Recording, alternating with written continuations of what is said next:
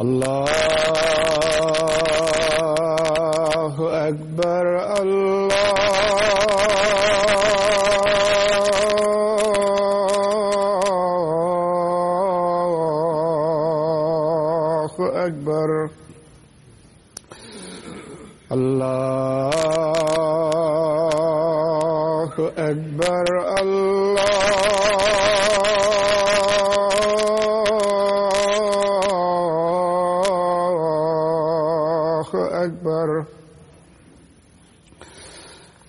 أشهد أن لا إله إلا الله. أشهد أن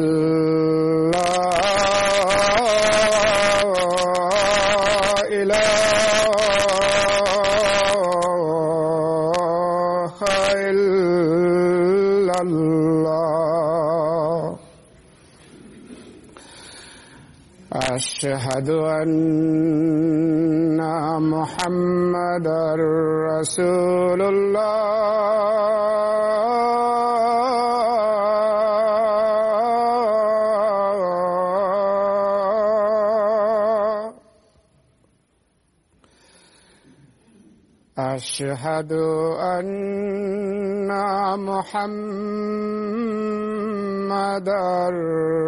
رسول الله.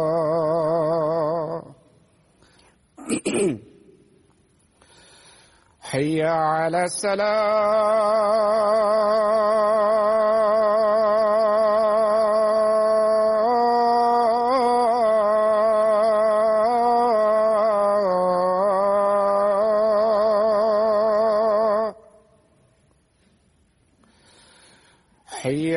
على السلام.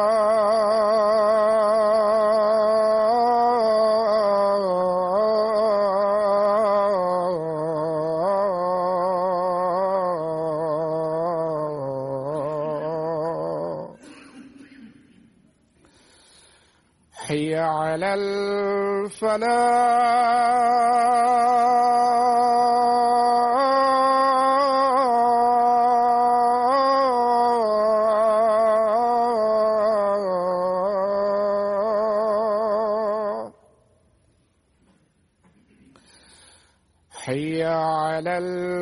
الفلاح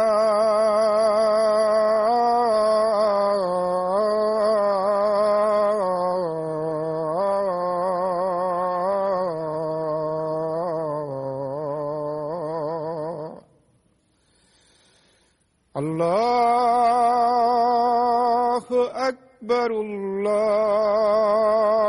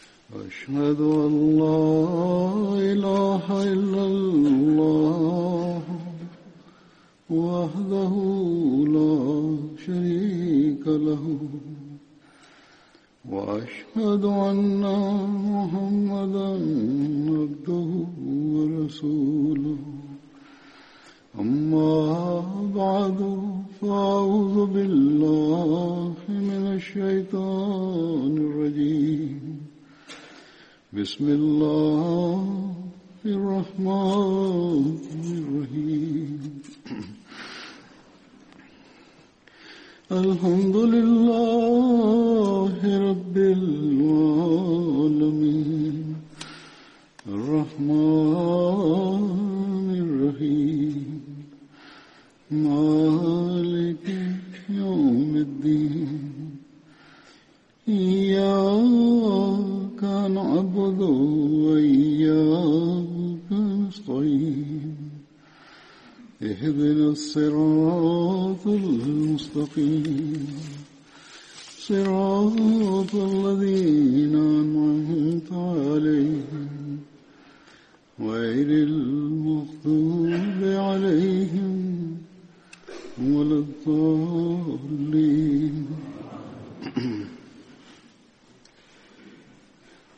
اسم الأول من الصحابة الذين أتناول ذكرهم اليوم هو عبيد بن زيد الأنصاري.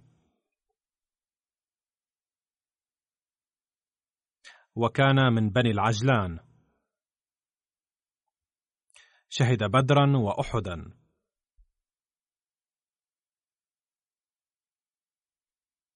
عن معاذ بن رفاعة عن أبيه خرجت أنا وأخي خلاد مع رسول الله صلى الله عليه وسلم إلى بدر على بعير لنا أعجف.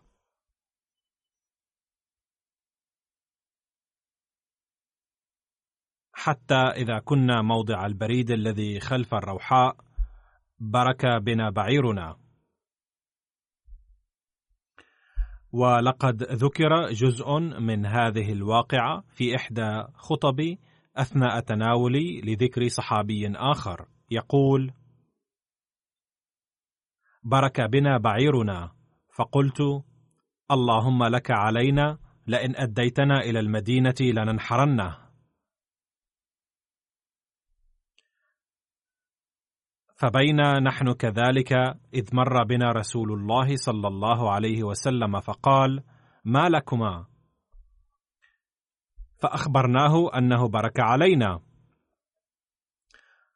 فنزل رسول الله صلى الله عليه وسلم فتوضأ ثم بسق في وضوئه ثم أمرنا ففتحنا له فم البعير فصب في جوف البكر من وضوئه ثم صب على رأس البكر ثم على عنقه ثم على حاركه ثم على سنامه ثم على عجزه ثم على ذنبه. ثم قال اللهم احمل رافعا وخلادا. فمضى رسول الله صلى الله عليه وسلم وقمنا نرتحل فارتحلنا. فأدركنا النبي صلى الله عليه وسلم على رأس المنصف.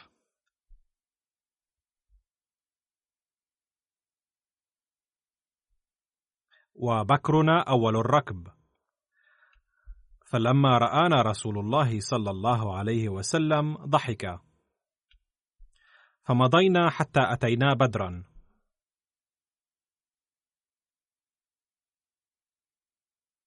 وعند الرجوع من بدر لما وصل بعيرنا إلى مصلى برك علينا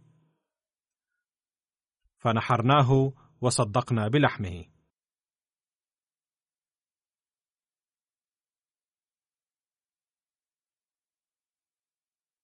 على أي حال كان عبيد بن زيد أيضا معهم في هذه الرحلة.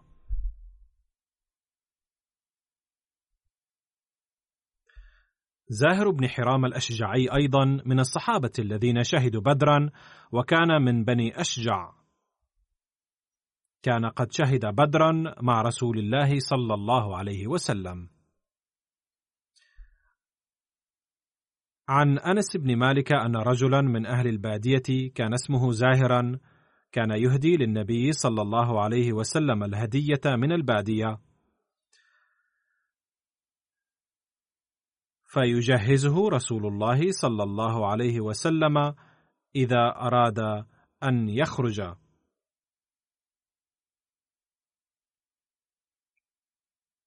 فقال النبي صلى الله عليه وسلم إن زاهرا باديتنا ونحن حاضروه.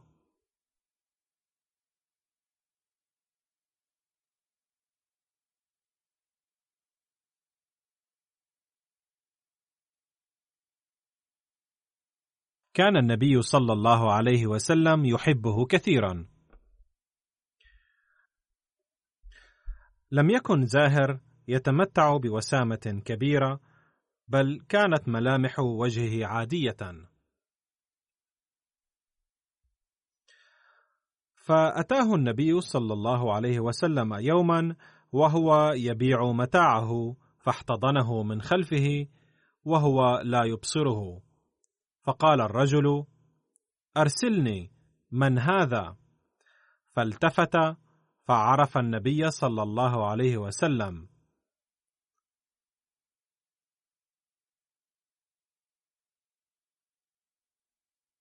فجعل لا يألو ما ألصق ظهره بصدر النبي صلى الله عليه وسلم حين عرفه.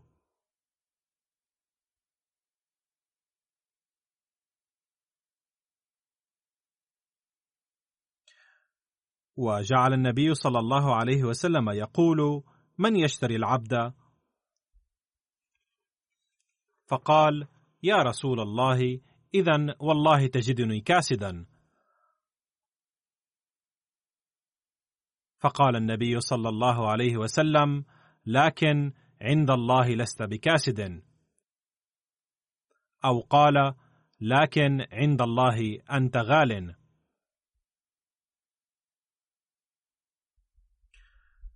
ولقد ذكر المصلح الموعود رضي الله عنه هذه الواقعة نفسها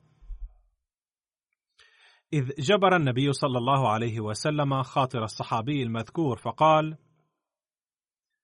كان النبي صلى الله عليه وسلم ذات مرة يمر من السوق.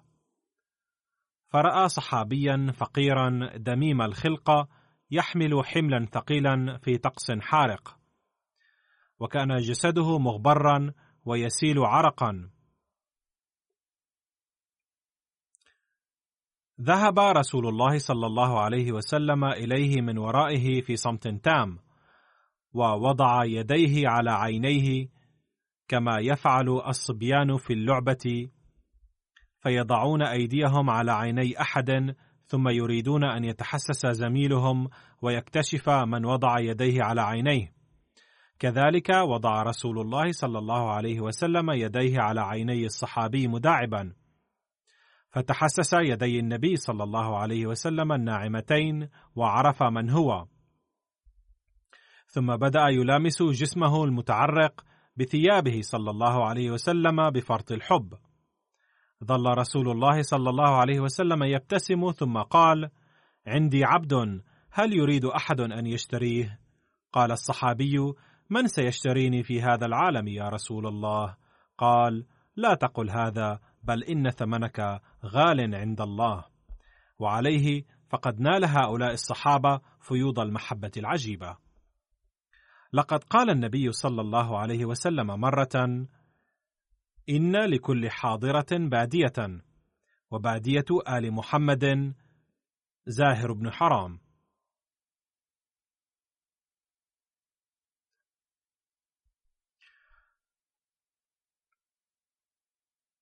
لقد انتقل زاهر بن حرام لاحقا إلى الكوفة.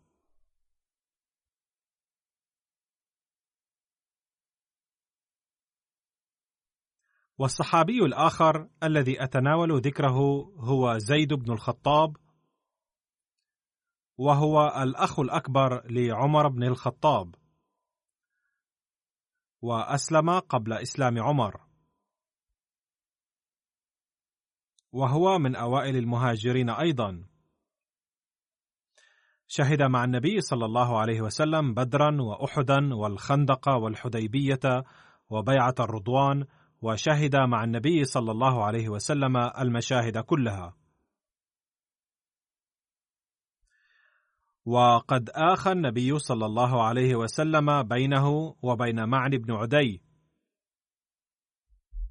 وظلا معا حتى استشهدا في اليمامة. كان زيد الأخ الأكبر لعمر بن الخطاب. فقد قال له عمر يوم أحد خذ درعي يا زيد فقاتل به. فلبسه لبرهة ثم خلعه عند القتال. فسأله عمر عن ذلك فرد عليه زيد إني أريد من الشهادة ما تريده يا عمر. فترك الاثنين الدرع وقاتلا بدونه. عن زيد بن الخطاب قال قال رسول الله صلى الله عليه وسلم في حجة الوداع أرقاءكم أرقاءكم. أطعموهم مما تأكلون. وألبسوهم مما تلبسون. وإن جاءوا بذنب لا تريدون أن تغفروه فبيعوا عباد الله ولا تعذبوهم. في معركة اليمامة التي تراجع المسلمون منهزمين في أولها جعل زيد يصيح بأعلى صوته. اللهم إني أعتذر إليك من فرار أصحابي. وأبرأ إليك مما جاء به مسيلمة ومحكم بن طفيل. ثم جعل يسير بالراية يتقدم بها في صفوف العدو مظهرا مهارته في استخدام السيف إلى أن استشهد. فلما استشهد زيد قال عمر بن الخطاب رحم الله زيدا سبقني إلى الحسنين. أسلم قبلي واستشهد قبلي.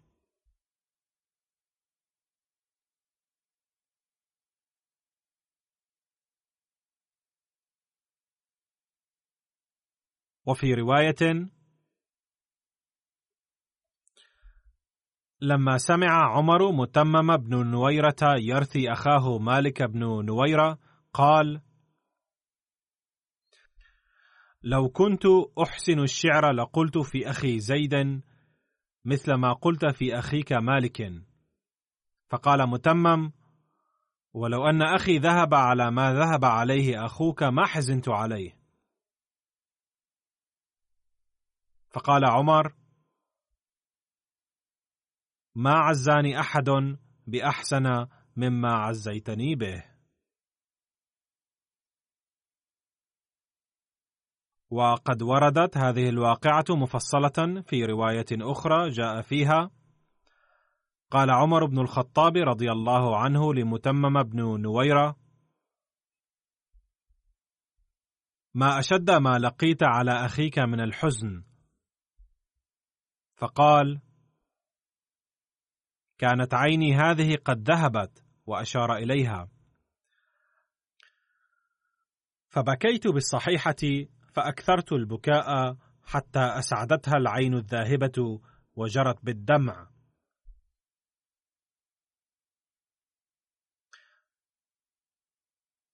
فقال عمر إن هذا لحزن شديد ما يحزن هكذا أحد على هالكه. ثم قال عمر يرحم الله زيد بن الخطاب. إني لأحسب أني لو كنت أقدر على أن أقول الشعر لبكيته كما بكيت أخاك.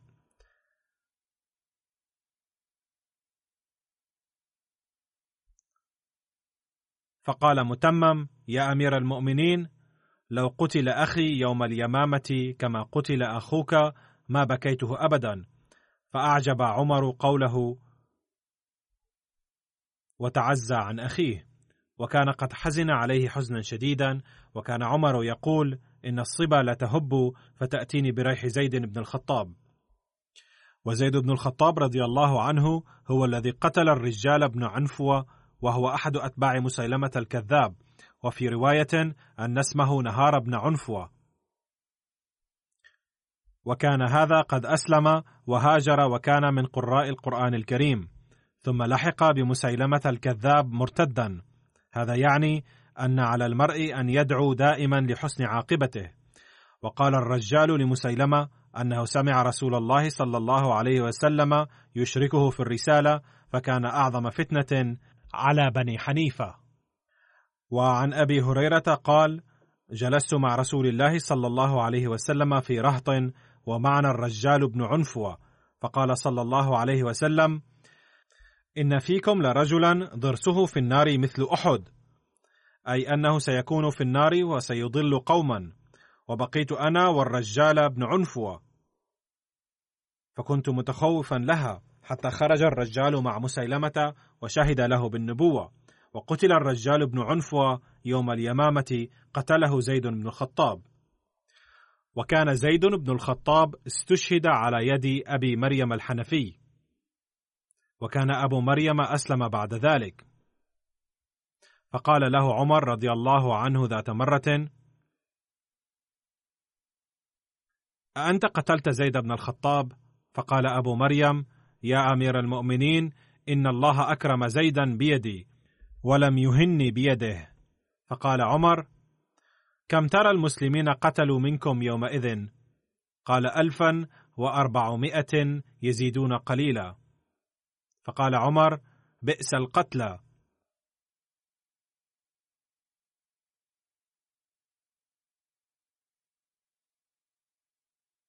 قال أبو مريم الحمد لله الذي أبقاني حتى رجعت إلى الدين الذي رضي لنبيه عليه السلام وللمسلمين. قال فسر عمر بقوله وصار أبو مريم فيما بعد قاضيا على البصرة. والصحابي الذي سأذكره الآن هو عبادة بن الخشخاش رضي الله عنه. وقال الواقدي أن اسمه عبدة بن الحساس. بينما قال ابن منده إن اسمه عبادة بن الخشخاش العنبري. وكان من قبيلة بلي وهو اخو المجذر بن زياد لأمه. وهم حلفاء بني سالم. حضر عبادة بن الخشخاش بدرا. وأسر قيس بن السائب يوم بدر.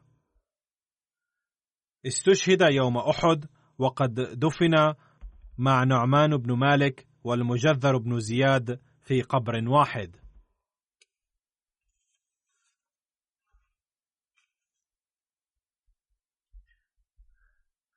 والصحابي الذي أذكر بعده هو عبد الله بن الجد. كان والده الجد بن قيس. كانت كنيته أبو وهب. وكان من بني سلمة وهي قبيلة من الأنصار. وكان معاذ بن جبل رضي الله عنه أخا له من أمه. شهد عبد الله بن الجد بدرا وأحدا. قال رسول الله صلى الله عليه وسلم لوالده أبي وهب يا جد هل لك أن تخرج معنا للحرب هذا العام؟ فاعتذر بعذر واه عجيب. وقال يا رسول الله ائذن لي ولا تفتني. فوالله لقد عرف قومي أنه ما من رجل بأشد عجبا من النساء مني. وإني أخشى إن رأيت نساء بني الأصفر أن لا أصبر. فأعرض عنه رسول الله صلى الله عليه وسلم وقال قد أذنت لك. أي تختلق عذرا واهيا ومع ذلك آذن لك. ولما علم عبد الله بن الجد ما فعل أبوه جاءه وقال لماذا رفضت قول رسول الله صلى الله عليه وسلم؟ فوالله أنت أكثر بني سلمة مالا. كان عليك أن تستغل هذه الفرصة وتشترك في الغزوة. فأنت لا تحضر الغزوات ولا تهيئ المركب للآخرين. وقدم الأب لابنه عذرا آخر وهو الصحيح فقال يا بني لماذا أخرج لقتال بني الأصفر في موسم هذا الحر وهذا الضيق؟ والله لا أراني محفوظا من خوف بني الأصفر وأنا في بيتي في خربة. والخربة موضع ديار بني سلمة. فكان هذا يخاف الروم خوفا شديدا كان جبانا. فقال لابنه هل أخرج خلافهم وأشترك في قتال ضدهم؟ يا بني والله أنا أعلم بمكر الدهر وأعلم أن الأيام دول.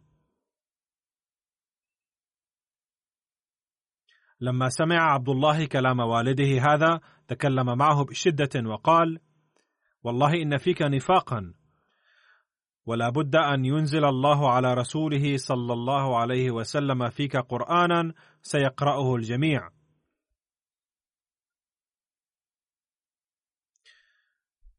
أي سيكشف الله للجميع أنك من المنافقين. فرمى إليه والده نعله فأصاب وجهه فخرج عبد الله من عند والده بدون أن يكلمه. أما ما قيل عن نفاق الجد بن قيس والد عبد الله رضي الله عنه فقد ورد في أسد الغابة أنه حضر صلح الحديبية. ولكن لما أخذ النبي صلى الله عليه وسلم البيعة لم يشترك فيها الجد بن قيس وقيل أنه تاب بعد ذلك وتوفي في خلافة عثمان رضي الله عنه. والصحابي الآخر الذي سأذكره الآن هو الحارث بن أوس بن معاذ وكان ابن أخي سعد بن معاذ زعيم قبيلة الأوس. شهد الحارث بدرا واحدا وقد ورد عنه أنه استشهد في غزوة أحد حين كان بالغا من العمر ثمانية وعشرين عاما. ولكن تقول روايات أخرى أنه لم يستشهد في غزوة أحد. عن عائشة قال خرجت يوم الخندق فسمعت حسا فالتفت فإذا أنا بسعد بن معاذ ومعه ابن أخيه الحارث بن أوس يحمل مجنة.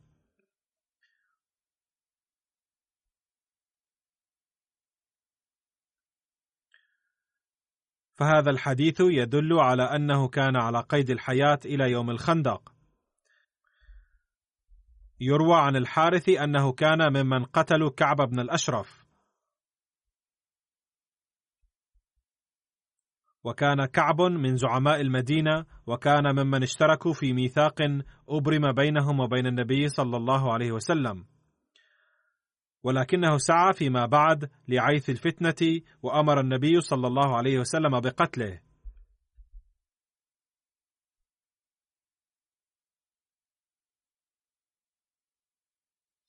على أي حال؟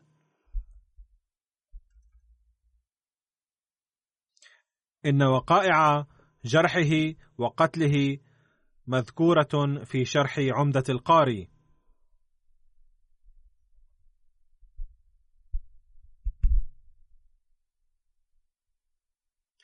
وجاء فيها أن محمدا بن مسلم هاجمه مع أصحابه وأرداه قتيلا.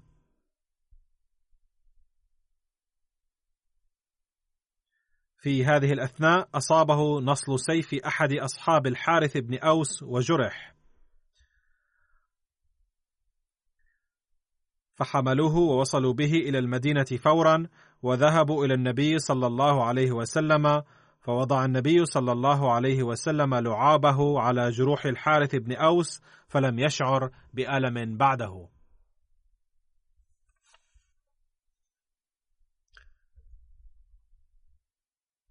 لقد ذكرت من قبل أيضا وقائع قتل كعب بن الأشرف بشيء من التفصيل. والآن أذكر تفاصيل أخرى للحادث نفسه كما أوردها مرزا بشير أحمد رضي الله عنه. فقال كان كعب بن الأشرف يهوديا مذهبا ولكنه لم يكن يهودي النسب بل كان من العرب. كان والده الأشرف من بني نبهان وكان ذا نفوذ كبير. وكان قد أنشأ علاقات جيدة مع بني النضير بعد مجيئه إلى المدينة ثم صار حليفا لهم. ثم ازداد نفوذا وأحرز قوة كبيرة إلى درجة أن زوجه أبو رافع بن أبي الحقيق. زعيم قبيلة بني نضير ابنته التي أنجبت كعبا. وحاز كعب مرتبة أعلى من أبيه أيضا حتى حسبه اليهود العرب كلهم زعيما لهم. كان كعب جميل الشكل خطيبا مفوها وشاعرا متمكنا وثريا جدا فكان يجعل العلماء وغيرهم من قومه يدينون له نتيجة سخائه المالي. أما من الناحية الأخلاقية فكان سيء الأخلاق جدا. كان بارعا في المكر السيء وحياكة المكائد عندما هاجر النبي صلى الله عليه وسلم إلى المدينة اشترك كعب بن الأشرف مع اليهود الآخرين في ميثاق معه صلى الله عليه وسلم لقد سجل ميرزا بشير أحمد رضي الله عنه تفصيلا طويلا لهذا الحادث ولكنني سأوجز بيانه. اذا قد اشترك كعب في ميثاق الصداقة والأمن والسلام والدفاع المشترك بين النبي صلى الله عليه وسلم واليهود. ولكن كعبا كان يحترق داخليا في نار البغض والعداوة. لقد اشترك في الميثاق ظاهريا ولكن كان يكن في قلبه نفاقا وبسبب البغض والعداوة في قلبه شرع في معارضة الإسلام والنبي صلى الله عليه وسلم من خلال المكائد والمؤامرات السرية. فقد جاء أن كعبا كان يتصدق كثيرا كل عام على أحبار اليهود وعلمائهم. وحين جاءه هؤلاء الناس بعد الهجرة طالبين رواتبهم السنوية ذكر كعب النبي صلى الله عليه وسلم عندهم في معرض الحديث وقال ما رأيكم فيه بحسب كتبكم الدينية؟ هل هو صادق أم لا؟ قالوا يبدو في الظاهر أنه ذلك النبي الذي وعدنا به. فبسماع هذا الجواب فإن كعبا الذي كان يكن البغض والضغينة سلفا استشاط غضبا ولامهم كثيرا ولم يعطهم رواتبهم أو الصدقة التي كان يعطيهم إياها من قبل. عندما انقطع معاش العلماء اليهود جاءوه مرة أخرى بعد فترة من الزمن وقالوا ما مفاده؟ لقد أخطأنا في فهم علامات ذلك النبي وبعد مزيد من التدبر توصلنا إلى نتيجة أن محمدا ليس ذلك النبي الموعود. وبهذا الجواب تحققت أمنية كعب وسر كثيرا وتصدق عليهم وبذلك تحققت أمنيتهم أيضا. لقد صدق ميرزا بشير أحمد رضي الله عنه حين قال أن معارضة كعب للإسلام كانت ناتجة عن خلاف ديني. ولكن المعارضة الدينية ليست محلا للاعتراض إلى حد اتخاذ إجراءات قاسية ضده إلى أقصى الحدود أو يعد كعب مجرما بناء عليها.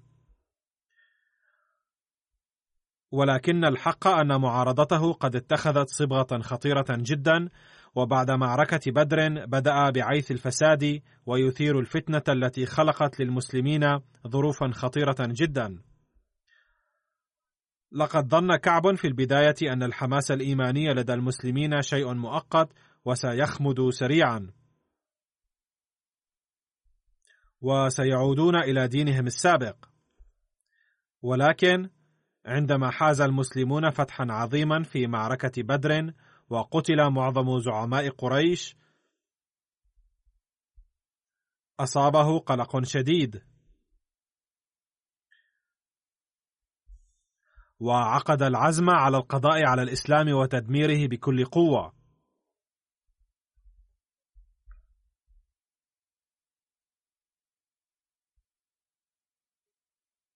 وقد بدا بغضه وحسده للمرة الأولى بمناسبة بدر نفسها حين قال الناس بعد العودة أنهم انتصروا على كفار مكة.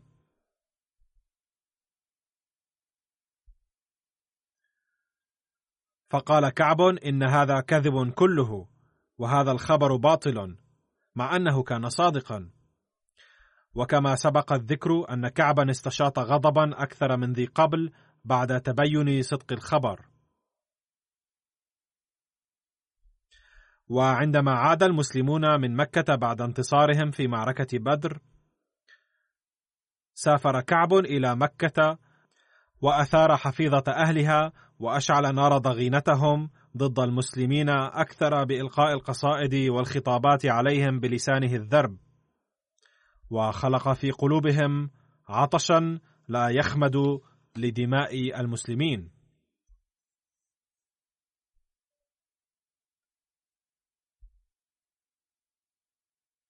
وملأ صدورهم بعواطف الانتقام.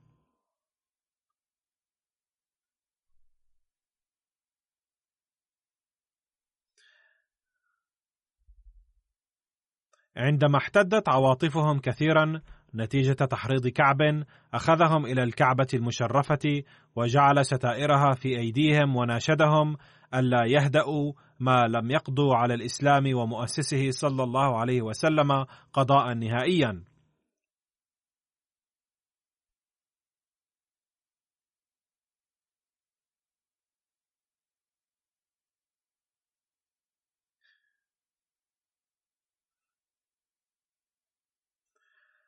إن تصرفاته هذه قد أحدثت في مكة بركانا. ثم توجه كعب إلى قبائل أخرى وذهب إلى كل قوم وحث الناس ضد المسلمين وشبب بنساء المسلمين. أي ذكر السيدات المسلمات في أشعاره المثيرة بطريقة بذيئة جدا.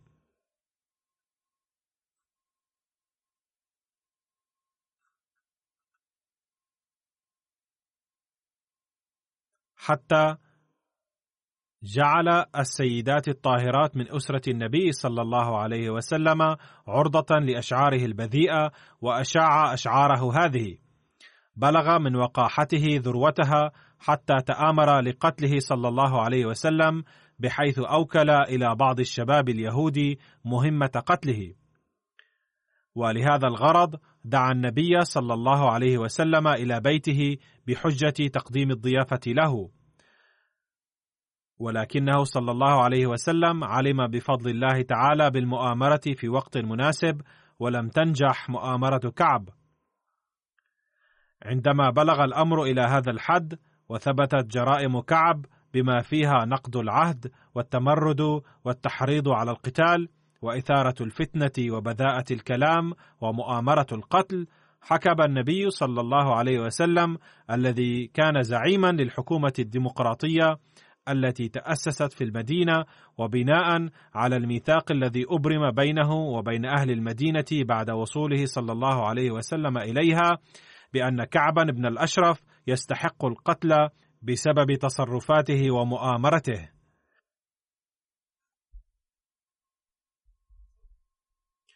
وأمر النبي صلى الله عليه وسلم أصحابه بقتله ولكن لما كانت الأوضاع في المدينة بسبب إثارة كعب الفتنة تهدد بخطورة الحرب الأهلية وسفك الدماء.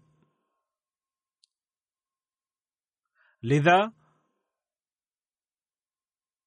قرر النبي صلى الله عليه وسلم قتله سرا درءا للفتنة والفساد وسفك الدماء.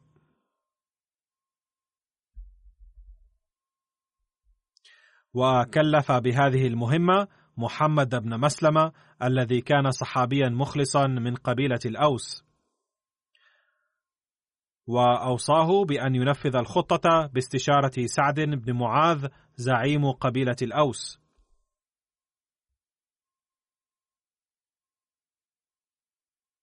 فقال محمد بن مسلمة ما مفاده يا رسول الله لا بد لنا من إبداء سبب ما لهذا الغرض ليخرج كعب من بيته حتى نقتله. فسكت صلى الله عليه وسلم. أي افعلوا ما تشاءون.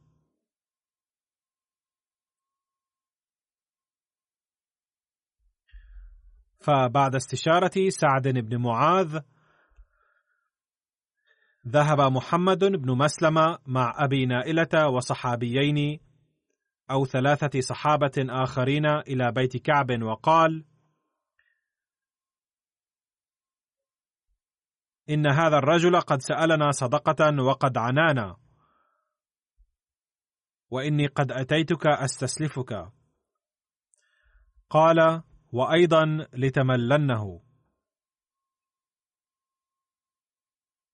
فرد عليه محمد إنا قد اتبعنا بمحمد رسول الله صلى الله عليه وسلم وننظر إلى أي شيء يصير شأنه. لكن أخبرنا أنت هل تسلفنا أم لا. فقال له كعب نعم سأهيئ لكم القرض بشرط أن ترهنوني. فسألوه أي شيء تريد؟ فقال ذلك الشقي اولا أرهنوني نساءكم. فغضبوا كثيرا وقالوا كيف نرهن رجلا مثلك نساءنا؟ فقال أرهنوني أبناءكم اذا قالوا هذا أيضا مستحيل إذ سوف يعيرنا العرب كلهم فلا نطيق ذلك. ولكن نرهنك السلاح. فوافق كعب على ذلك. ثم وعده محمد بن مسلمه وأصحابه بأنهم سيأتونه ليلا وانصرفوا من عنده. ثم حين حل الليل جاءوا إليه مع السلاح علنا. فنادوه إلى الخارج وأمسكوا به وقتلوه. وكان زيد هذا قد أصيب بجرح من سيف أحد أصحابه أثناء عملية القتل تلك. وبعد قتله جاءوا إلى النبي صلى الله عليه وسلم وأخبروه بأنهم قتلوه. وحين انتشر خبر قتله صباحا ذاع الفزع والذعر وثار اليهود كلهم وجاء وفد منهم إلى النبي صلى الله عليه وسلم واشتكوا عنده أن زعيمهم كعب بن الأشرف قد قتل. فلم ينكر النبي صلى الله عليه وسلم ذلك ولم يقل لهم إني لا أعرف عن ذلك. بل سألهم هل تعرفون ما هي الجرائم التي كان ارتكبها؟ ثم ذكرهم بتصرفات كعب الشنيعة مثل نقض العهد والتحريض على الحرب وإثارة الفتن والفواحش ومؤامرة قتل النبي صلى الله عليه وسلم فصمتوا خوفا وهدأت ثورتهم وعرفوا أن هذه هي الحقيقة وكان يستحق هذا العقاب. ثم قال النبي صلى الله عليه وسلم لهم عليكم أن تتعاهدوا من جديد أنكم ستعيشون بالسلام والتعاون ولا تنشروا الفتنة والفساد. فكتب بموافقة اليهود ميثاق جديد. وسلم هذا الميثاق الجديد لسيدنا علي رضي الله عنه. بعد ذلك لم يذكر في التاريخ مطلقا أن اليهود بعد ذلك اتهموا احدا بقتل كعب بن الأشرف.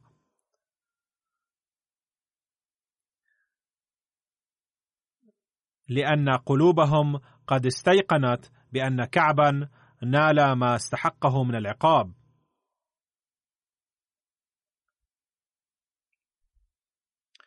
يقول حضرة ميرزا بشير أحمد المحترم إن المؤرخين الغربيين يعترضون مؤخرا بالقول بأن النبي صلى الله عليه وسلم أمر بقتل غير شرعي ويستنكرون. ثم كتب حضرته أن هذا القتل لم يكن غير شرعي وذلك لأن كعبا بن الأشرف كان قد أبرم مع النبي صلى الله عليه وسلم عهد السلام رسميا.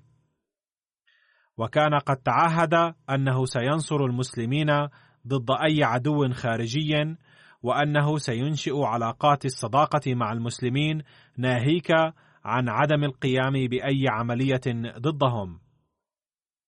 وكان قد أقر بمقتضى ذلك العهد أن النبي صلى الله عليه وسلم سيكون رئيسا للحكومة الديمقراطية التي أقيمت في المدينة. وأن حكمه سيكون واجب القبول في النزاعات والخصومات. فالثابت من التاريخ أن اليهود كانوا يتحاكمون إلى النبي صلى الله عليه وسلم في القضايا بحسب هذا الميثاق وكان النبي صلى الله عليه وسلم يحكم فيها. فكعب تجاهل كل هذه الأمور والميثاق والعهد مع المسلمين والحق أنه لم يغدر بالمسلمين فحسب بل قد غدر بحاكم الوقت. لأن النبي صلى الله عليه وسلم كان رئيس المدينة. وبذر الفتنة والفساد في المدينة. وحاول إشعال نار الحرب في البلد وأثار قبائل العرب ضد المسلمين لأقصى الحدود وكان يشبب في شعره المثير بنساء المسلمين. ثم تآمر لقتل النبي صلى الله عليه وسلم. فالمسلمون كانوا سلفا يعانون المشاكل من الجهات الأربع وخلق لهم كعب هذه الأوضاع الصعبة.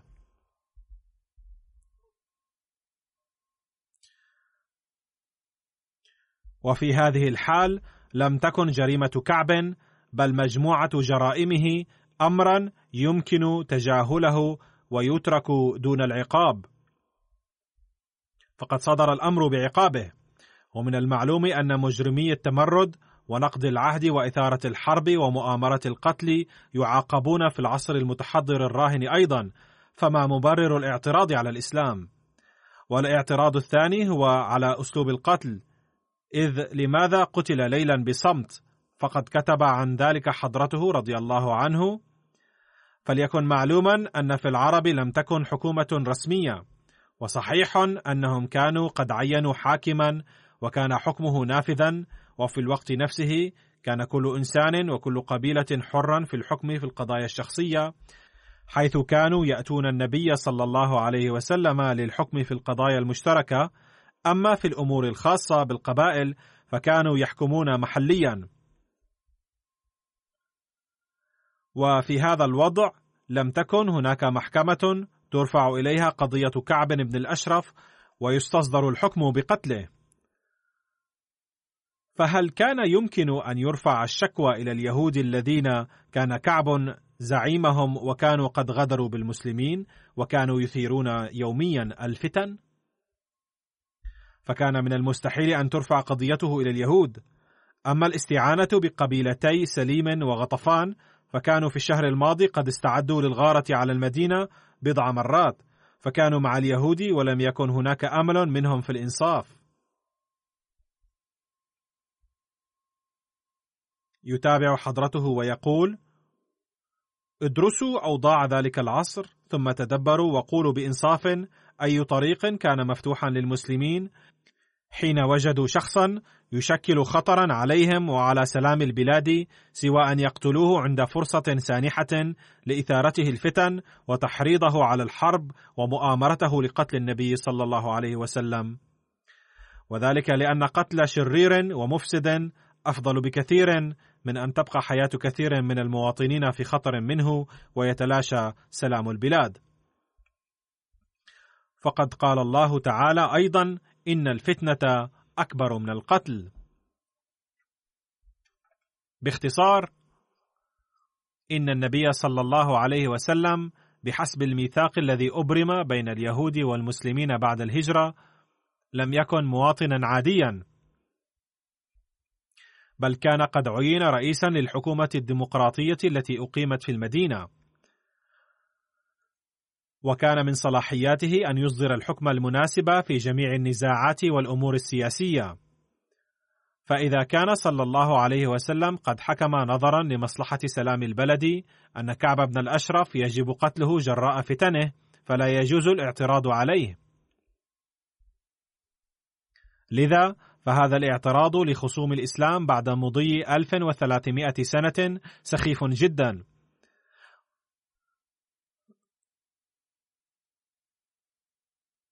وذلك لأن اليهود يوم ذاك لم يعترضوا على قول النبي صلى الله عليه وسلم ولم يعترضوا على ذلك مدة طويلة. فهذه قصته. على كل حال كنت أذكر أن حضرة زيد أيضا كان عضوا في الفريق المرسل لقتل كعب وأن التهم بالتطرف التي تلصق بالنبي صلى الله عليه وسلم أو الإسلام كلها باطلة. إذ كان كعب يستحق أن يعاقب على جرائمه فعاقبه النبي صلى الله عليه وسلم بصفته رئيس الحكومة. أنهي خطبة اليوم على هذه الأحداث. وأسأل الله تعالى أن يحمي الإسلام دوما من هذه الفتن.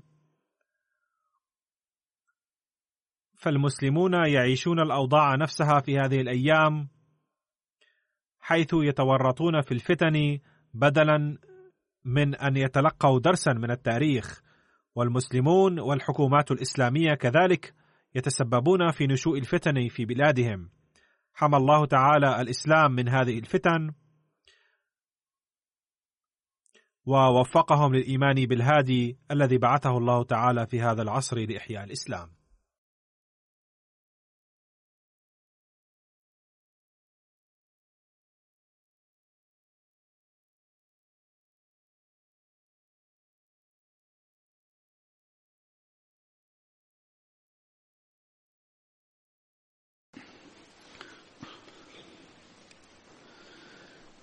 الحمد لله الحمد لله نحمده ونستعينه ونستغفره ونؤمن به ونتوكل عليه ونعوذ بالله من شرور أنفسنا ومن سيئات أعمالنا. من يهده الله فلا مضل له ومن يضلل فلا هادي له. ونشهد أن لا إله إلا الله ونشهد أن محمدا عبده ورسوله. عباد الله رحمكم الله.